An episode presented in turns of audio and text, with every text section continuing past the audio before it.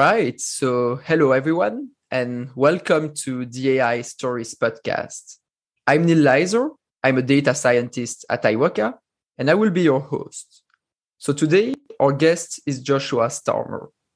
Joshua is the founder of StatQuest, a YouTube channel which clearly explains complicated statistics and machine learning methods.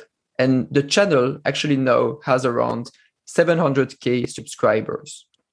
Josh studied computer science and music at Oberlin College and did a PhD in bioinformatics at North Carolina State University. He did a postdoc as an assistant professor at University of North Carolina at Chapel Hill. And in 2015, he actually founded StatQuest. He is also a lead AI educator at Grit.ai. So today we'll talk about getting started in data science, Josh's career, how to launch a YouTube channel, and also, of course, StatQuest. So if you're interested or enjoy the episodes, feel free to subscribe to my YouTube channel, subscribe to StatQuest, and follow us on LinkedIn. All right, so let's start with the fun now. Hi, Josh. How is it going? Hi, Neil. It's going great. I'm really happy to be here. Thanks for inviting me to your podcast. Thanks. Thank to you. Um, I mean, I'm a big fan of StatQuest. I'm watching a lot of videos. So, yeah, I'm very much looking forward to this conversation. Ray. Yeah. All right, cool. So, first, I want to start with your bachelor. Like, you've studied computer science and music, which is something yeah not usual i would say so why did you study this and why did you chose computer science rather than music well i i grew up uh i grew up playing music my whole life um it was it was something that i just i i, I grew up playing the cello um and i just loved playing music and i thought music was what I wanted to do for a career because I've just been doing it my whole life. Uh, interestingly enough, I'd never done, I did a little bit of programming, but not like real programming, you know, like I'd done a little, I guess, scripting. I, I'd done some scripting um, before I went to college, but I never, I never did any programming until I went to college. Um, and so I just kind of took, I took a, a programming class for, for fun uh, just to see what it'd be like. I mean, I enjoyed scripting, uh, and I kind of fell in love with it. Um, so I kind of pursued two degrees at the same time when I was in college. I got a degree in computer science, and I got a degree in in music um, while I was there. And I, you know, while I was, it's funny. While I was there, I, I discovered that I loved I loved being able to do both. Uh, I loved uh, I loved music, obviously, but but I when I when all I did was music all day, every day, um, I felt like there was something missing uh, from from my daily life. Uh, and also, when I did computer programming all day, every day, and nothing else, I, I felt like there was something missing. But when I did both, I felt like this is the way it should be. I should. I, I just felt like everything was there. Everything I needed, everything about me was was in one place at the same time. So is that why you're doing a music intro at the beginning of every StatQuest video? I mean, it's you know, uh, I love music, and music is a part of my life. And yes, uh, I just I do a silly song, and it's it's supposed to be silly. It's not supposed to reflect how much I practice and what my level of talent, I guess. It's supposed to be silly, but but yeah, what the what the song is is yeah, it's a way for me to connect all the pieces of my life in one place. So when I record a StatQuest, when I do a StatQuest, you know, like making the slides and getting it ready and all that can take a long time, weeks, sometimes months.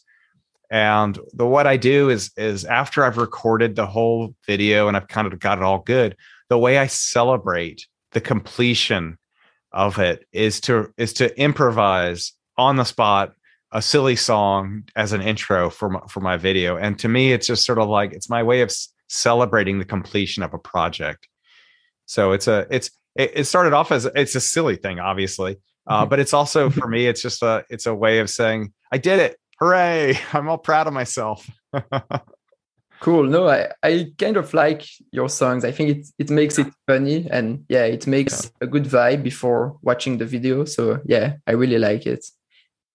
Yeah, I've I've heard I've heard people tell me that they the statistics and data science is is can be really intimidating, and they're and that they actually get nervous when they have to study it because they're they're kind of the material itself is scary. Uh, and they say that my silly songs sort of like help put them at ease and realize that it's not super serious that we can we can joke about it we can have a good time and we can learn at the same time. And and so that's that's that's a big motivation for a i'm not i mean i told you i grew up playing the cello i didn't grow up singing uh, and so it's a good motivation for someone who's not very good at singing to just keep doing it so you mentioned that you're doing both, right? You like computer science, you like music, but by looking at your LinkedIn profile, I can see like most of your experiences are in computer science. So why did you choose computer science rather than music in the end? Yeah, there's a couple. There's a couple of reasons. Uh, one, there's more jobs in data science. I mean, that's that's a very pragmatic thing, but but there's also sort of like uh, interesting things uh, that you may not uh, know. Uh, so I, have played. I've actually played professionally. I played music professionally mm-hmm. Uh, for several mm-hmm. years, and it's it's very fun uh, at first. Uh, but one thing you don't realize when you're a professional musician, or one thing I didn't realize about being a professional musician, is how little music you play. Uh, I think I think there's a quote. I think it's attributed to Ronnie Wood, uh, the late drummer for the Rolling Stones, and he said, "Being a rock star is about five percent of the time you're playing rock and roll. Ninety five percent of the time you're just sitting around waiting." And that's very true. You you get to the venue, you're you're three hours early. There's no one even there to unlock it. You just sit in the parking lot and wait you're, do, you're doing nothing. Your brain is is turning into gelatin. And you know, they finally show up, you go in, you do your sound check, and then you wait around for another 3 or 4 hours before you actually play the show. You play the show and then, you know, you get you go to bed and then the next day you get up and you get in the van and you drive for 8 hours and you're just sitting around doing a whole lot of nothing and it's actually it's fun to play for about an hour that's really great. But the rest of the day is completely boring and like mind numbing. And not many people realize that. You know, you think the the life of a of a traveling musician is is very glamorous and you're staying in fancy hotels and you know and meeting fancy people. And yeah, fancy people are neat, fun to meet, but most of the time you're just sitting around waiting for something to happen, like waiting for the doors to open, waiting for food to arrive. It's it's just waiting and waiting and waiting. Whereas one thing I like about programming is is you can always do it. And and and and what I like about it is it's you know it's engaging. Uh, like it engages my mind. Uh, it's and there's a lot of variety. Another Um, I, I, feel like I'm rambling here, but another thing people don't realize about being a musician is that playing the same music every day gets boring. it's fun for a couple of weeks, you know. You're like, great, I know this music really well and I can play it really well. And then like a month later, and you're like, I'm getting I want to do something different. I'm I'm bored out of my mind. I've been waiting around all day and I and at the end of the day I do the exact same thing I did yesterday uh to it, you know, with no variation. It's actually kind of boring. Uh, uh so the thing I like about computing is there's always new problems. There's always new languages. There's always new stuff. There's always something new to learn. There's always something new to do. You can do it all day. You can do it all night. Uh, you know, it's always there, and it's and it engages my mind in a fun and satisfying way. Uh, that uh, music. I mean, obviously, I love playing music, and it's a way to express myself, and it's great. And I still play music. It's not like I gave it up. I'm mm-hmm. still doing silly songs, and I'm still doing. I've got a couple of bands on the side.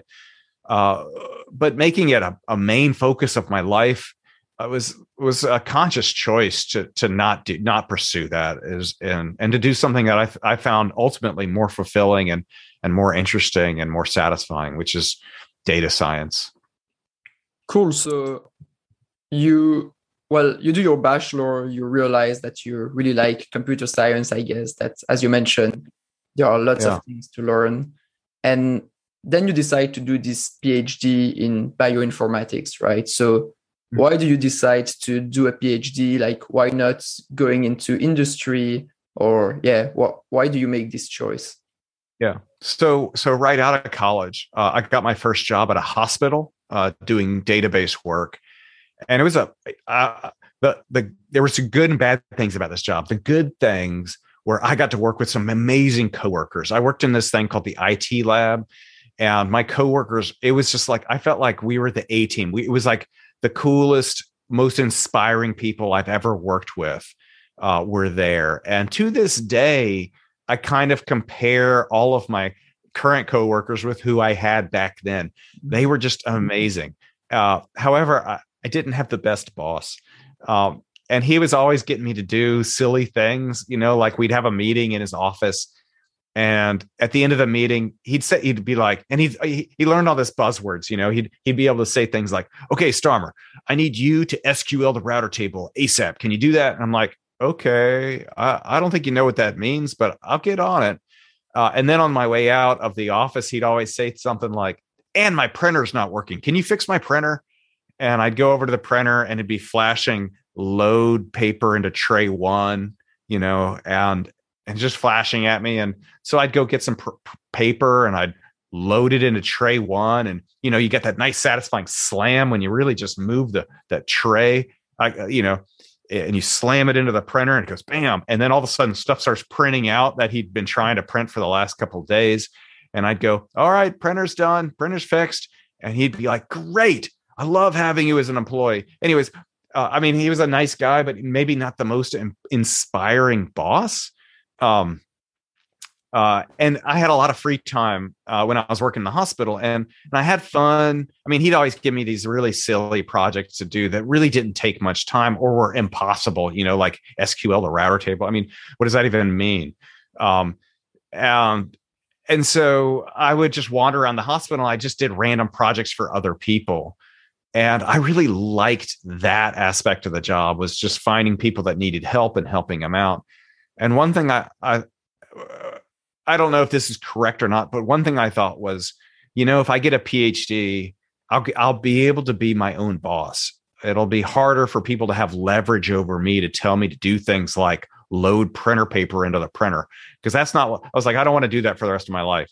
Uh, I mean, I'm sure I could advance in some corporate hierarchy, but I just assumed that if I got a PhD, that would give me a that would get me there faster to not having to load printer paper for other people for forever and I'd be done with it. And so that was a kind of a big motivation for me was uh, I really just wanted to be someone who was my own boss. And I, and I I don't know if this is correct or not, but I just assumed at the time that a PhD would help me get there.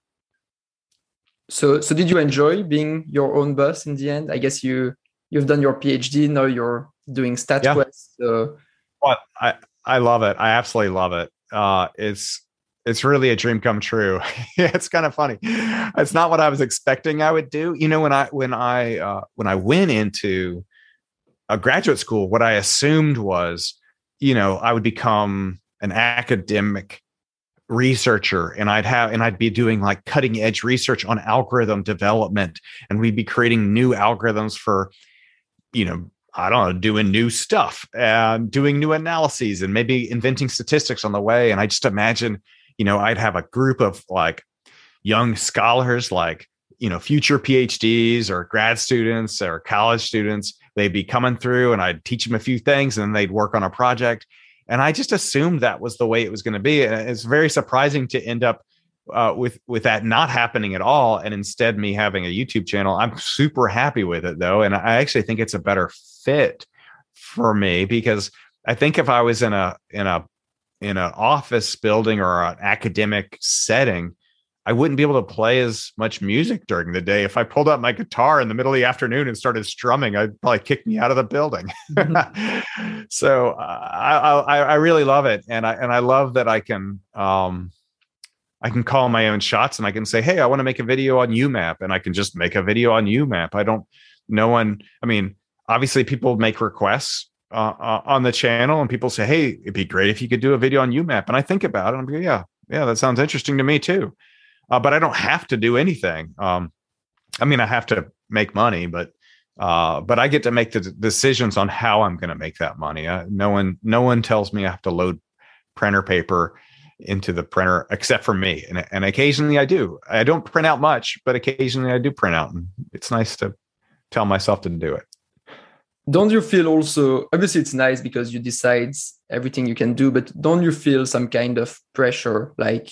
Um, I don't know. Well, everything is on you, right? If you well, yeah. if you decide to sleep one day, then there is nothing. No one is going to do the work. Everything is on you, and you're responsible to yeah. grow your subscribers. So, isn't this pressure like stressing you or?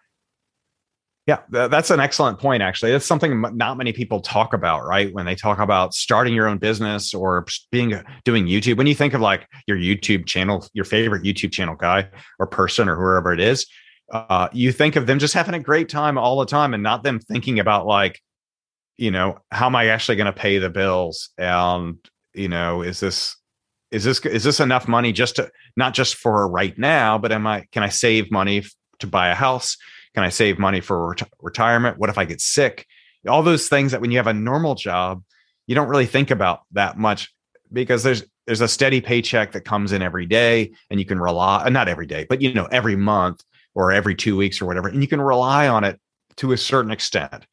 Um, and yeah, it is. It's stressful. It's it, it's stressful not always knowing. And I also and I've talked to a bunch of people who have the, either have their own business or have their own YouTube channel, and they have a similar feeling of like of dread that one day it's going to end. You know, like YouTube's going to collapse or something weird is going to happen, and and the the fun and and the games that we're having right now and and exciting times are just going to go away and there's not going to be any money for us anymore there's is just sort of this existential like it just seems a little unreal uh to be actually making money this way um and it seems it seems reckless and irresponsible to depend on it and to and to just expect it to work um so there is that stress uh and when I think about it, yeah, it's stressful. But but oftentimes, to be honest, I I don't think about it. I'd say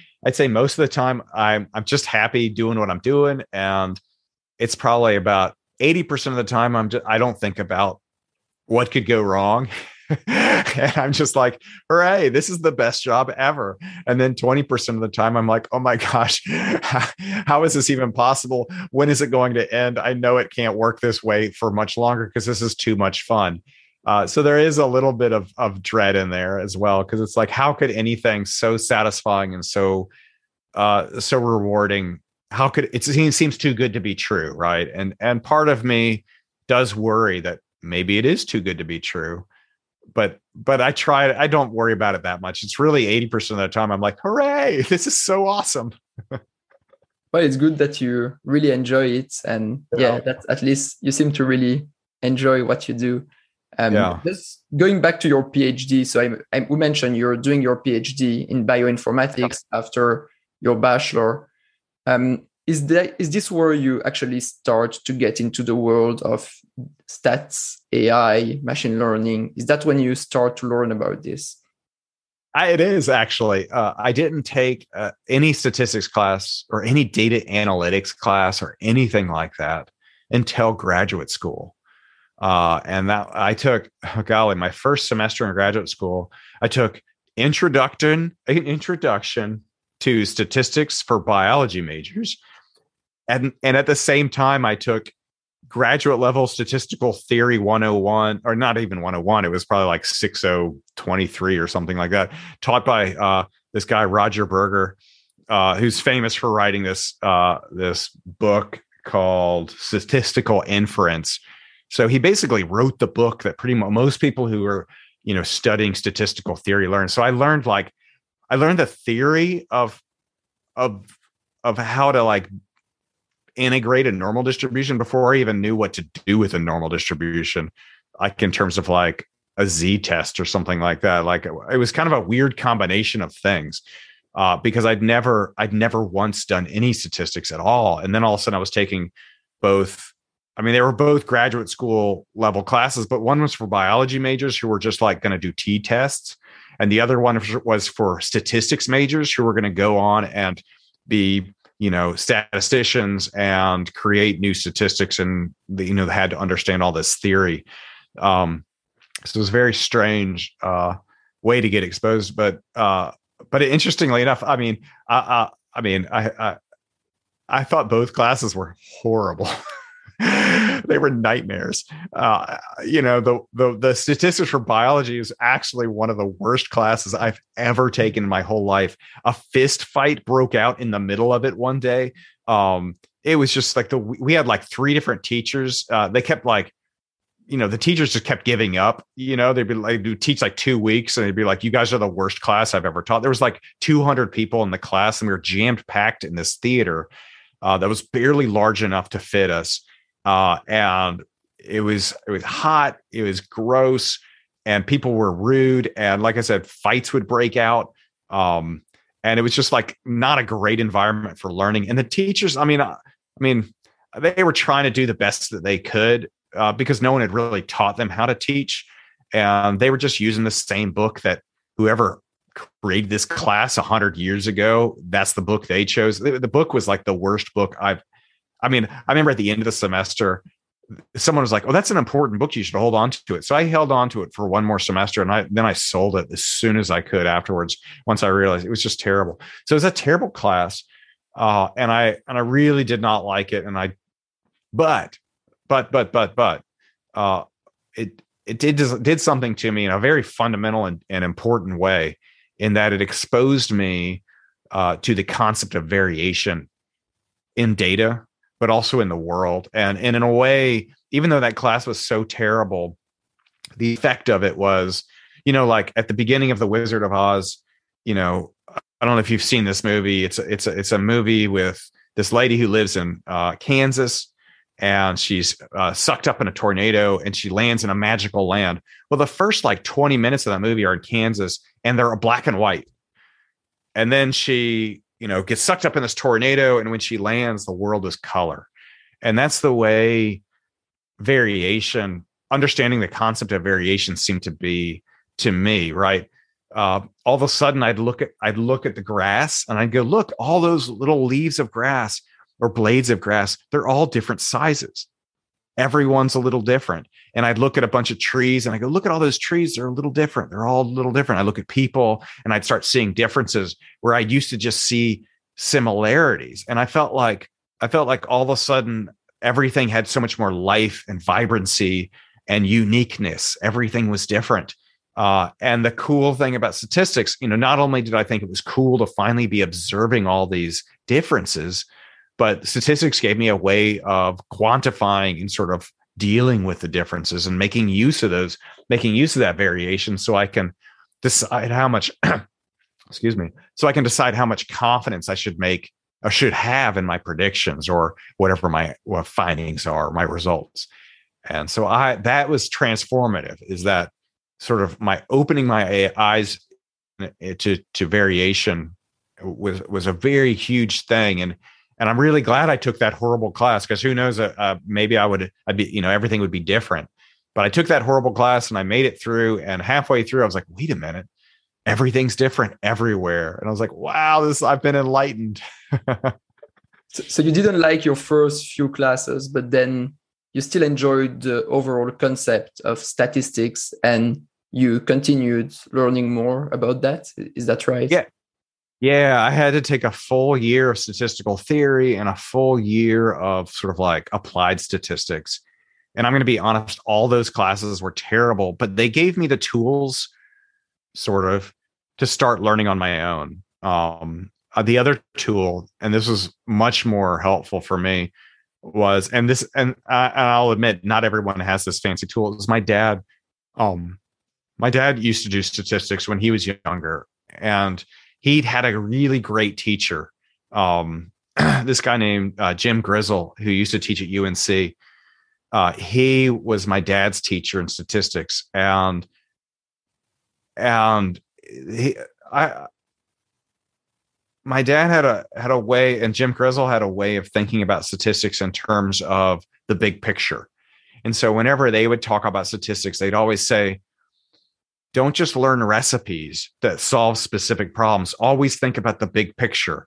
Think about general concepts, general things. Don't just think about, you know, these real specific, like the t test versus ANOVA. Think about the big picture and realize that ANOVA is just a generalized t test you know, and that all both of them are just variations on the theme of regression. And so they had this way of saying, you know, when I'd been in these classes and they're like, we're going to learn the t-test, and then we'd learned ANOVA, and it was as if as if we'd learned something completely different. And then we learned regression, and you're like, and it was if we'd done something completely different again. And then we did like multiple regression and it was like a completely different thing all over again whereas they're actually all the same and they can all be boiled down to the exact same equation which is just a ratio of variations and it just boils down to variation so um you know that to me when my i had my pop sort of pushing me saying think about the big picture. Think about the main idea. Think about variation. I mean obviously i was attracted to the concept already and he was pushing me further in that direction. And so sort of with my dad i was able to uh, start understanding what statistics really was all about. And ra- rather than just a bunch of individual recipes i saw it as basically the study of variation in data that's a super good point i think like caring about the concept and not really caring about the technical details like deep technical details you need to understand the concept it's a bit like in coding right um, lots of people tell me do i need to learn Python? Do I need to learn MATLAB? Do I need to learn R? And in the end, you just need to understand understand the concept, understand how coding works. And if you know one language, you will adapt quickly and know the others as well. You just need That's to ex- yeah, get used That's to it. That's exactly right. Yeah, I couldn't agree more. Uh, it's just like it's like learning the main ideas of the language, learning a for loop, learning a function call, if you can even you know learning what an array is or a variable if you've got those basic ideas you can learn any language and it's not like python versus r it's just like whatever whatever the tool is i'm going to use that best tool whatever the best one is so you do your phd or you get into the world of statistics you learn about variation and you become passionate and after that, you actually decide to continue in the research field. You do a postdoc and then you work as an assistant in a lab, I think. So, do you want to talk a bit about this part of your life where you work in a lab and what did you do there? Yeah. So, at the time, um, uh, you know, when I was graduating from graduate school, when I had my, I was getting my PhD, I just, I like I said, I assumed I'd be a professor at a university with a lab and doing all kinds of cutting edge stuff um, uh, and this is kind of interesting because I I loved music so much. I wanted to be in Chapel Hill, uh, this small town uh, in the state I grew up in. It's actually the town I grew up in, but there's a there was a lot of musicians there that I knew very well, and I really I kind of wanted to move back uh, to Chapel Hill so I could uh, play more music. So I had in the back of my mind, I was like, I want to go there for music, but but I really wanted to go there, and I I don't I don't know. I really didn't know what I wanted to do. I I, I wasn't. I like doing research, but I would I didn't love doing research, uh, and so I got this postdoc opportunity um, with an amazing guy, Terry Magnuson. He was my boss for um, for 13 years, and he you know, I just I, I, didn't even appreciate how awesome the opportunity was uh, uh, when I first got it, but but I knew it was where I wanted to be, and I had a great when I interviewed with them. I felt like they were just like it was going to be my kind of place because Terry was just like, I want you to figure out what you want to do. I'm not going to tell you what to do. In fact, I don't even know what you can do because I'm I'm not a computational person. I'm a mouse geneticist you know i've i've worked on this thing called epigenetics i know a lot of laboratory techniques and i'd be happy to teach you laboratory techniques but he said you're the expert in computing here and so you need to figure out what you want to do and i was like that's the place for me because that means i'm on my old boss you know and i was like this is this is a dream come true um, so i was really excited and, and i kind of jumped right into research and i did it and it was fun but my it didn't grab my passion the way variation did. Mm-hmm. you know, I was like, I, I thought it was like this is what I'm doing and it's cool and we're gonna improve science and we're gonna expand our knowledge a little bit. Um, uh, but I I wasn't really it didn't it didn't really grab me and and and this was a problem because um when I published or when I tried to publish uh, you know, you'd, you'd write a manuscript with your latest research and you submit it to the journal and, and the journal, the, the editors write back and go, you know, this is terrible, you know, and I'd be like, okay. Where at the, t- now that's a very unusual attitude to have. Usually when you submit your thing, you know, and they come back and they go, This is terrible. You go, No, it's not. Let me tell you why. Blah, blah, blah, blah, blah, blah, blah. You know, and mine was like, Oh, they think it's terrible. Okay, well, maybe they're right. I don't know. I mean, it, that's how you could tell my heart really wasn't in it. You know, I didn't feel like it was worth fighting for. Um, and at the same, but I'll, so at the same time I was doing that, uh, I was trying to teach the my coworkers, you know, because I was like the lone data analytics, lone computational guy in the whole group and I was trying to teach them how to do what I was doing. And so I started making videos uh, to to to help with that. Uh, I, I like the videos because you could do little animations, you know, so I could show you sort of like, you know, here we're, you know, I'm here we're fitting a line to data and you can kind of show an animation of how that line gradually moves and it fits the data better. and you can see how the residuals are shrinking you know and i was like this is so cool i can draw these little animations and we can get a sense of like what's really going on the goal is to we start we start with a crummy fit and we've got massive residuals you're like clearly that's a terrible fit but as we move that line and rotate it and change its slope and y-axis intercept you can see those residuals shrinking down you're like yes yeah that's obviously a better fit you know and that's again, what we're doing is we're trying to reduce the variation around the line. We're trying to minimize that variation. And um, and I could show that. And it's like, oh, I, you know, so I I I thought doing videos was a was a great way to explain variation and a great way to explain how statistics works. And so I started making these videos. Um, and as you know, ultimately, uh, the channel took off, and I uh, ended up leaving my job to, to do the, the YouTube full time. So, so okay, so this is in your lab. You actually started StatQuest in around 2015, and yeah. at some at which point do you actually decide? Okay, um, now StatQuest is getting bigger. I need to leave my lab and focus on this completely. Like, yeah. when do you decide? Yeah, I can tell you exactly when that was. That was uh, just over two years ago. And what had happened is, uh, you know, although my research in the lab was was was not really something I was passionate about, I really love helping people. I'm very passionate about helping people. I love it. It's very satisfying. There's something, there's nothing, I don't know, for me, everybody's different, but for me, it's incredibly rewarding to help someone out. And I was helping people out left and right and that was great. And i found that very satisfying and i went home from work every night and i was like yay i did something awesome today. I helped people. Um, but what was happening was uh, the lab itself started to shrink. Uh, you know people would leave the lab for other jobs blah you know they had a, whatever their reasons were uh, the lab started started getting smaller. And and it, after a while it was just a just a handful of people that i'd already taught all my tricks to. I already taught them statistics. I already taught them how to code uh, I already taught them how to do, you know, run things on a computing cluster or in the cloud. They already knew all my tricks, and there wasn't a lot of help I needed to be doing uh, with people, or I, I, just didn't need to help people. That was I, I worded that very awkwardly. all you know, I it was I was running out of options for helping people, and and at the same time, my channel was going up. And I remember I had a, you know, I, I used to meet with my boss every other week, I mean, that's a great boss, right? Every other week, he's like, he just wants to check in and hear what I'm doing, you know. But other than that, I just did what I wanted. And I and we were talking, and I and he and I said, you know, uh, I've I've been here for 13 years, and I I love this, but but I can't help people as much as I'd like uh, because people don't need my help. You know, I've kind of like worked my way out of a job, which is good and good. They they don't need my help. That's great, but bad in that I didn't feel like I had anything to do. And he says, well well, if you want to keep working here, uh, then your other option is to do research, you know, and develop your own research program.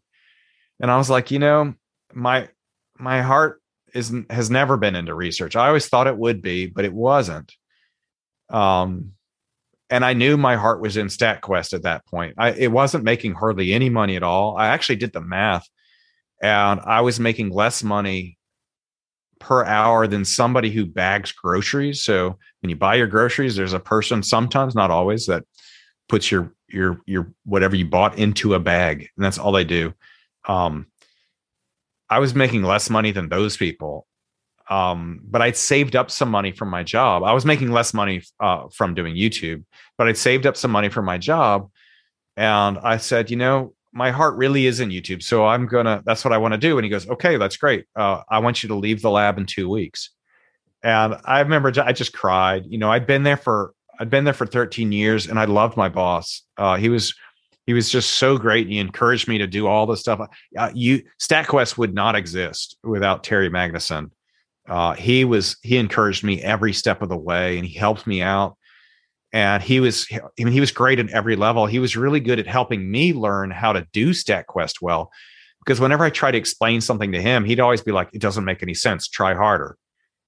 And I'd go, "Okay." And I'd go back and I'd try to I'd, I'd redo the slides and redo the pictures, and he'd and I'd bring it back to him and he goes, I still don't understand what you're talking about. Try harder. You know, so he really drove me to develop my style and develop my technique in terms of clearly explaining things. And he he was really and I I didn't want to leave him. It was such an amazing experience. I just cried. Um and I was really nervous, obviously, because I was I mean, like I said, I, I was working like all day, all night on StatQuest, but I wasn't making hardly any money. Um, but I just jumped off that cliff and it was very scary. And I wrote a song about it called "I Don't Know Where I'm Going." Uh, that kind of captures all of my emotions that I had at that time, and and yeah, it was uh, oh wow, it was it was very scary, but ultimately it worked out. I had a rough start that first six months on my own, um, and the, and I've actually been told this is very common uh, for people who kind of jump off uh, the deep end Eh, you know into the into the deep end is that you start off and you're not making any money so you panic or i panicked and so i started doing consulting i did a ton of consulting. And in fact i was doing so more so much consulting that i was actually working on statquest less now that i was doing it full time than when i you know with had another job and i and i did it full you know i did I had had the other job full time and i just did statquest as a side project. Um so um anyways, I I was like, wait a minute, I can't do I can't do consulting. I mean, consulting is fine; it's bringing in money. That's good, but that's not the goal. The goal isn't to bring money in from consulting. The goal is to make StatQuest work. And so I made these. I made PDF study guides. I did a couple of webinars, and I and I gradually r- ramped up my income enough. Uh, and my goal for my first year was to match my original postdoc salary. So 13 years ago, or at this point, 15 years ago, I wanted to match the salary that I'd had back then when I was just starting a, a postdoc position. And I was ultimately able to m- match that in my after my first year. And it was very scary. Uh, but that was the goal, and I hit it, and I was like, "Good, we're good to go. I, I I know how to make this work, and I don't have to consult all the time." So that was two years ago, right? Yes. Yeah, that was two years ago. Cool. So yeah, very very interesting story, and yeah, I can imagine that it should be quite scary to leave everything and focus on StatQuest. We we've talked a lot about StatQuest. I guess a lot of us and a lot of the listeners are familiar with StatQuest, but others might not be. So can you maybe explain in a high level view what is StatQuest? What is your YouTube channel doing essentially? Yeah. So uh, what StatQuest is is a way you know I try to teach machine learning, data science, and statistical concepts uh, in a way that is both intuitive but also you know thorough and detail. It has all the details. The catch is I use pictures for almost everything. I don't just I don't start with a bunch of complicated mathematical equations and say, look at this math shouldn't be obvious. No, what I do is I try to come up with geometric interpretations of everything and I draw pictures of everything. And I found, you know, it's like what we were talking about earlier, how with a video you can kind of show you know, if you're fitting a line to data with linear regression, you can kind of show how when the line doesn't fit the data very well, the residuals are very big.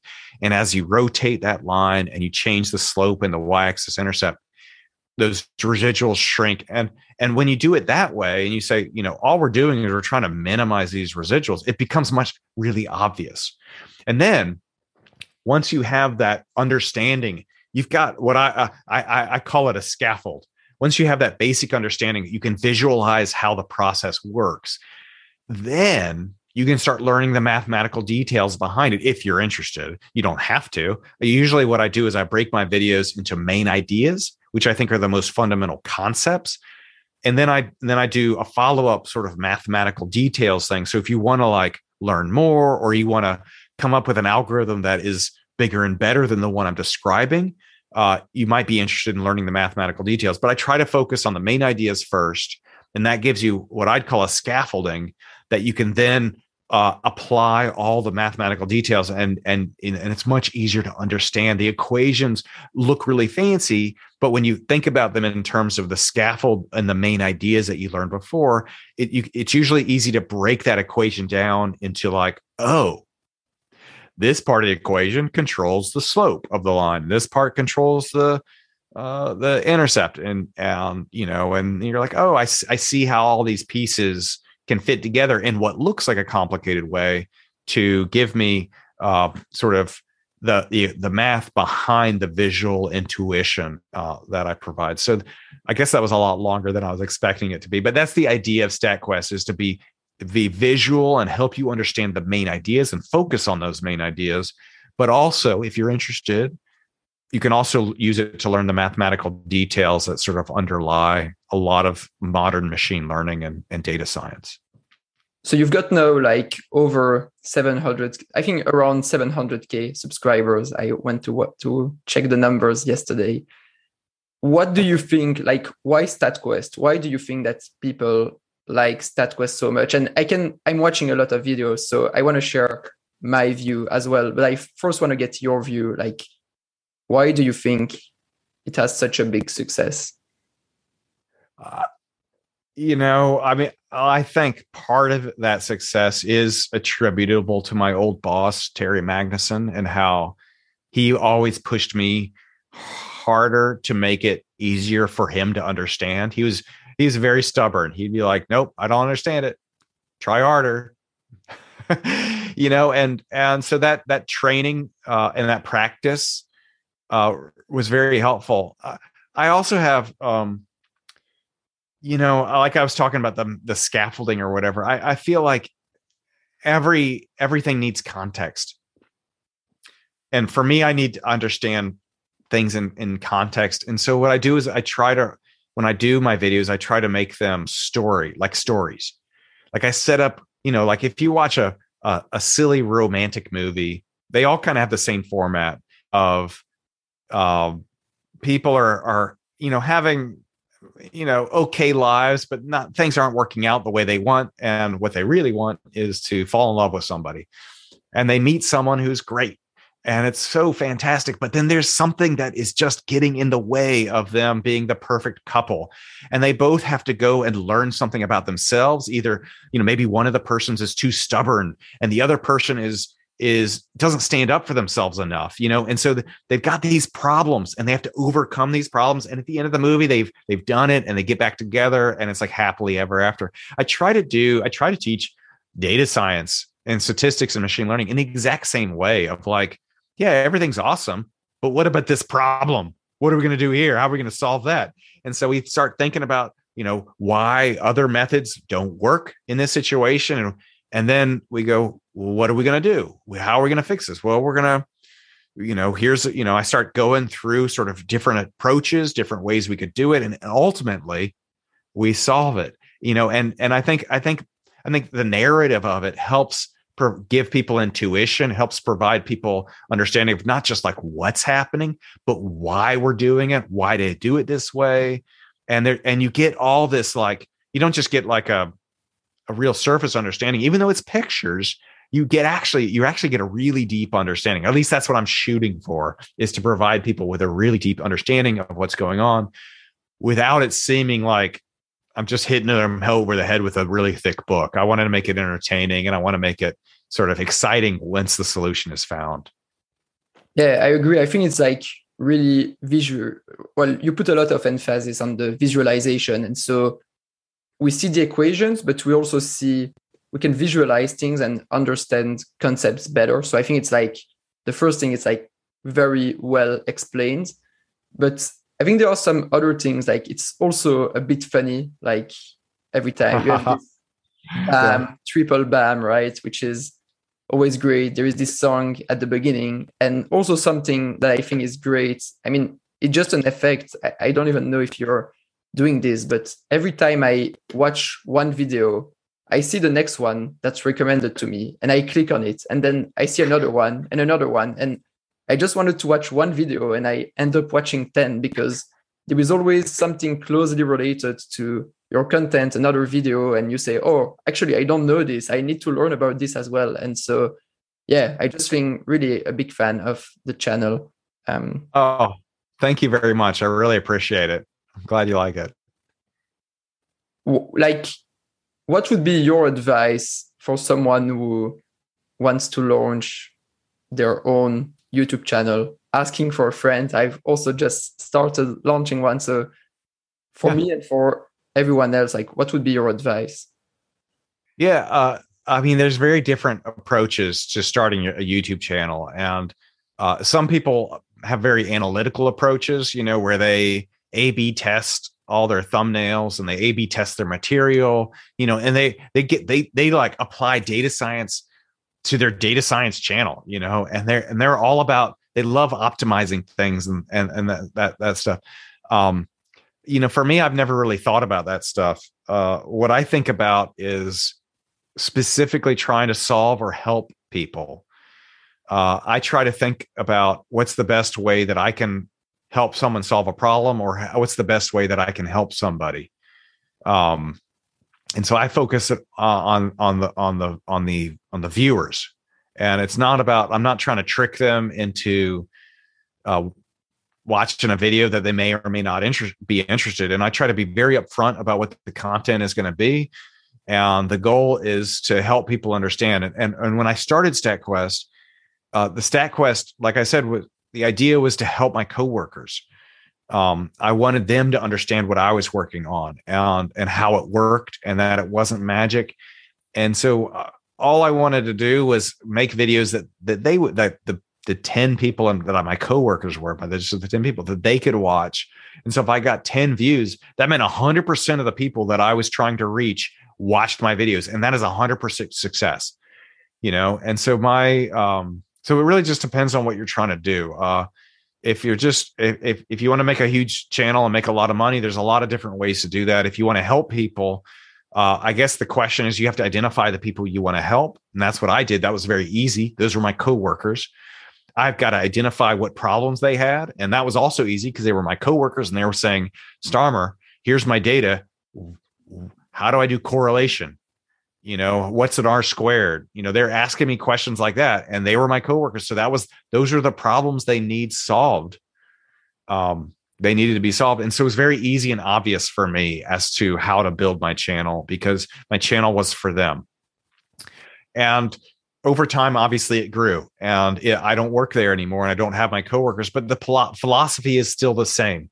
Uh, when people put comments or whatever, they're like, "I want to learn about this," or they'll send me an email and say, "I want to learn about this." It's just as if like my coworkers were coming to me and saying, "How do you do R squared? What does that even mean?"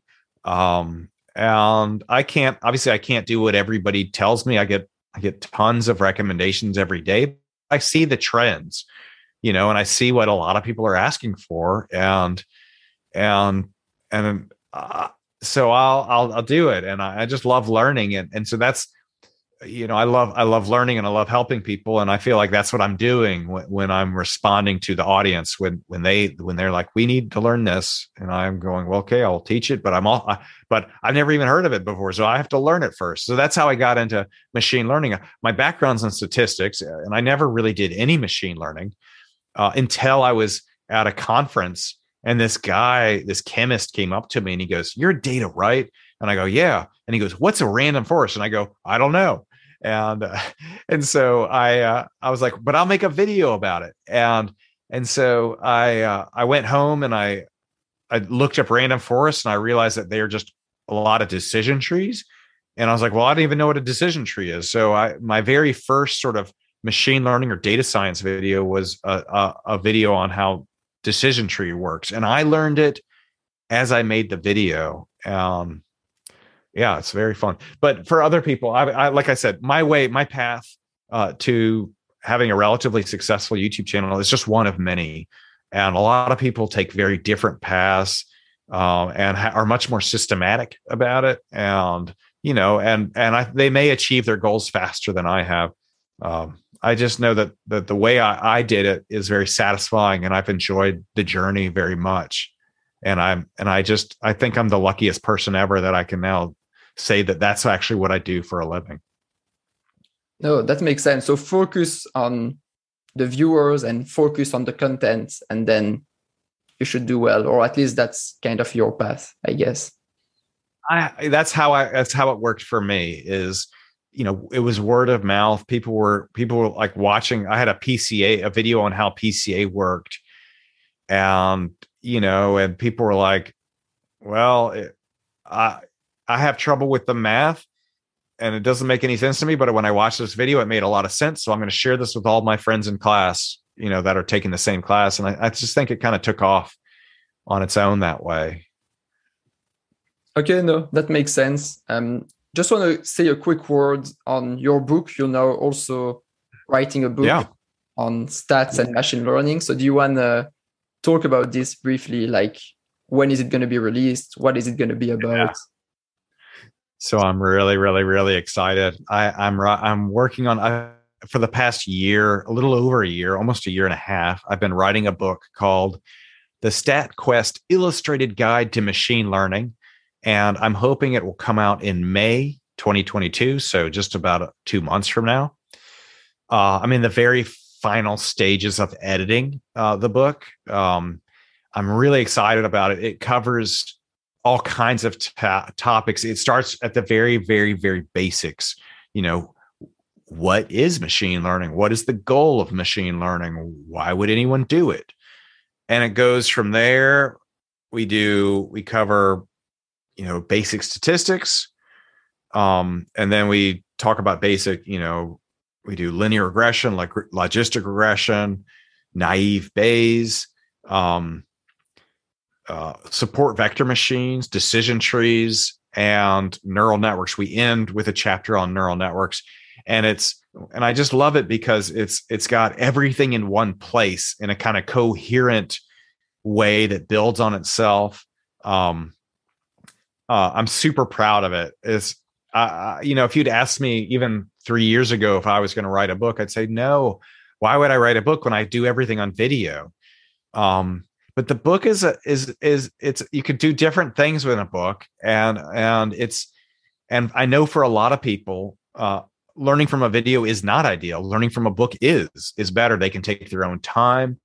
Um, they can circle things. They can mark it up. Um, and and so different people learn different ways. And by writing this book, I'm able to help people in ways that I wasn't able to help before. Um, and so I'm really excited about this book. It's I'm so proud of it. I I'm I just I don't know. I'm re- I just like I can't believe it. I actually wrote a book. It doesn't make any sense. How is that even possible? I I mean, I writing a book. I'm not a great writer. I'll be honest. Um, and so, but I always thought, wow, writing a book would be cool. But but how do you write 300 pages? I mean, that just sounds overwhelming. But so what I did is instead of writing 300 pages, I drew 300 pages. So every page of my book is like a comic book. And I even have little characters. I got a StatSquatch and I got this guy called the Normal Normalsaurus and they, you know, they they interact and and it's all done visually and the emphasis is ju- just like my videos, the emphasis is on the pictures and sort of developing intuition. The math is there, don't worry. Um, but the emphasis on on the pictures and developing intuition and then diving into math when it's appropriate um, and it's and it's and it's just like reading a comic book uh, and so i i'm just yeah I'm, I'm, so when i say it's the statquest illustrated guide to machine learning it in fact genuinely is illustrated. Every page has probably four pictures. So, and it's a little over 300 pages long. So we're talking like 1200 pictures um, uh, in this book. I'm super excited about it. And like I said, we're on the final s- steps, stages, uh, final part or whatever. Anyways, right now I'm doing, I'm finishing up something called technical editing. And what that is, is, um, I've had a, a, a, pass, a pass with an editor, like a professional copy editor, who was like, "You put the comma in the wrong place. You know, you wrote the sentence backwards. You left out the verb. You know, I had someone fix all a lot of stuff there, and then I sent it out to technical editors, and these people are checking to make sure the math is correct, um, and they're also um, they're just giving me advice on technical things. Am I using the right colors? Uh, I've, uh, I've got I've got someone who's who's like a I actually don't know, but they I don't actually know this person. They're just a fan of StatQuest, but they they seem very good with design and colors and understanding how people perceive things, and they're helping me like make the they're good pictures i mean i'm proud of them but they're making them even better you know and so we're in this state process of sort of like just polishing it and and taking all the rough edges off and making sure that every concept really is clearly explained and there's no little silly thing getting in the way of people understanding from the book. So i uh, i've got probably another month of that and then and then we'll publish everything and i cannot wait. I'm so excited. Cool. I can see that you're very excited. Yeah let me know once once it's out. I will definitely buy it. And right. yeah let's just finish maybe with one question like one career advice that you have for someone who wants to progress in their career? Like if you had just one advice what would it oh, be? yeah. I'll give you the exact same advice my old boss terry magnuson gave me. And that was um well he had a different way of wording it. And his advice is um you have to you have to do what's the most important thing for you to do. And that's a that's a weird piece of advice. It's very complicated and it's very rich. Um, but it means, I mean, in a way, we, we're on this earth, and some people think we've got multiple attempts. You know, we're going to die and we'll come back and we can try again or whatever. Uh, but regardless of your your perspective of it, you know, we're here now, and I I think I think what we can do is uh, the only thing we can do, or, the, or what we sh- what we should do, is the best we can and the and the best we can is to do the most important thing we can. Um so if you're you know if you're super smart and super good at at something and you know you try to take advantage of those talents in a in a way that maximizes their effectiveness and and maximizes the importance of you having those talents. Uh you know you have them uh, let's let's do something important with them. Um, I, I, feel like it's all coming out of my mouth wrong, but for me, um, you know, it's like I could be doing a million things right now. I could be, I could be sitting on the beach in the sun, and it's a. I'll be on. I'll be honest. It's important for me to to relax from time to time, but relaxing is not the most important thing I could be doing with my time. You know, relaxing is important and it's necessary, and without it, we'll die. Uh, so it is important but most of the time i don't need to be relaxing. I, there's something more important i could be doing with my time. And i've i feel like i found it or i found something that's close to it. Maybe i haven't found the most important thing but i found something that i know is important and i can spend my time on it. And i know i'm spending my time in a way that's productive and helping people and is and is you know it's important uh, and it's not just me sitting around on the beach. Uh, and I I feel like if if you kind of look around, uh, you know, when you're early in your career, there's a lot of different way paths you could take, and there's a lot of uh, different things you could do, and and and you you're not going to know immediately what the most important thing you could do with your time is. That that's impossible to know when you're just starting out. Uh, but select things that give you the ability to to try you know select options or paths that allow you to to find out what that most important thing is. And once you find it cling to it and just go for it. Um you know jump off that cliff and and hope you know make it work because that is the most important thing you could be doing. You know it's worth that scary like am i actually going to be making money? And maybe maybe it'll work it might not but at least you've given it a try and at the end of the day you can say well i did the best i could and i tried to do the most important thing i could do and I, maybe i can't make it maybe i can't make a living doing it so i'm going to I'll find something else that's pretty good, and I'm going to spend my free time doing that important thing. You know, it's like you you gotta you gotta find a way to do what's important. Um, and step one, you got to find that an important thing. But uh, and so when you're early on, make try to make decisions and select options that'll that give you that freedom to try new things, that give you the freedom to kind of figure out and discover what is the most important thing for you to be doing.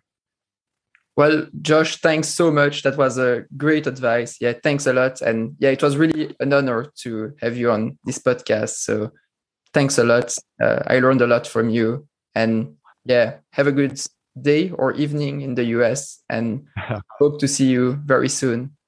Yeah. Thank you very much, Neil. It's a real pleasure being here. And I thank you for your patience and and and thanks. Yeah, again, thanks for having me. I appreciate it. Thank you. Thank you.